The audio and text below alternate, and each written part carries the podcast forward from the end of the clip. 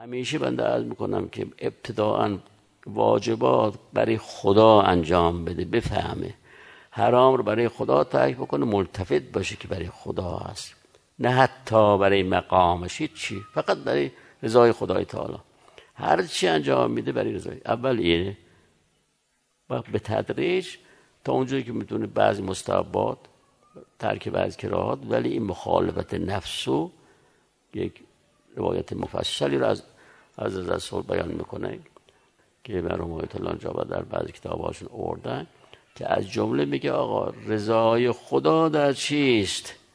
یا در مخالفت نفس.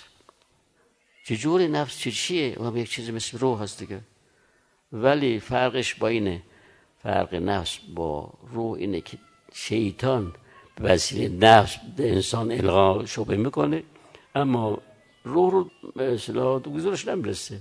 شیطان هست که در نفس انسان وارد میشه، وسوسه میکنه. این نفس هست. این نفس چه موقع میتونه کامل بشه؟ موقعی که آدم تا میتونه مخالفتش کنه. البته حالا ممکنه بعضی از نوجوانا ملتفت نشن مخالفت نفسش. فعلا هم میگیم واجبات، انجام واجبات، ترک محرمات، ولی به تدریج که انسان از خدا طلب بکنه میفته در راهش. حالا آیا با انجام شغل منافات داره؟ نه، هیچ منافات نداره. آیا با آموزش علم منافات داره؟ نه، اصلا. آیا با اینکه انسان بخواد کمک مردم بکنه، یک ریاست چیزی گیرش بیاد ولی برای خدا و اینا منافات داره؟ نه، منافات نداره. اما جوریه اونی که طالبه بالاخره یک مسائلی برش میاد، خودشم میفهمه. و عرض کنم که این نفسو که بخواد آدم مخالفش بکنه، کمک خدا میخواد. قرآن میگه که حضرت یوسف تازه بعد از امتحاناتی که داده، امتحانات عجیب غریبا، حال تو زندانه که اونجا حواسش نبوده در بنده خدا، رحمتوان خدا بهش باشه، از پیغمبرها هستا، به یه آقایی که میخواست آزاد بشه گفت یاد باشه به عزیز مصرم بگو که راجب منم بگو، خواهش نمو تا رفتش جبرائیل نازل و یوسف یاد رفت خدای تعالی چقدر تو کمکت کتابا رفتی به او گفتی، بعد نشونش دادن گفت ببین خدا عزیز ذره و غافل نیست، رزق روزی رو میرسونه، از تو غافله. حالا باشه کتک میخوری، چند سال دیگه باید تو زندان باشی، من در زندان دیگه به خاطر همین غفلتی که از سر ترک اولا بود دیگه.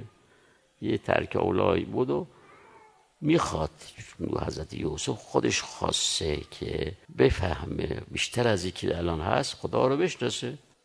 حالا گوش بگیر، این همه از زندان بوده و خدای تعالی عنایت کرده. حالا باباش آمده، با خانوادش آمدن، باید پیاده بشه برای باباش، احترام بذاره.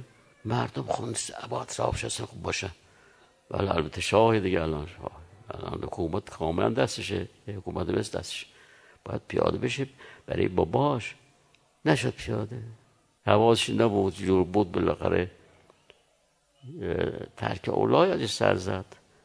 جبرئیل نازل شد، یوسف دست باز کن، نوری از دستش رفت بالا. گفت فهمیدی چی بود؟ گفت نه.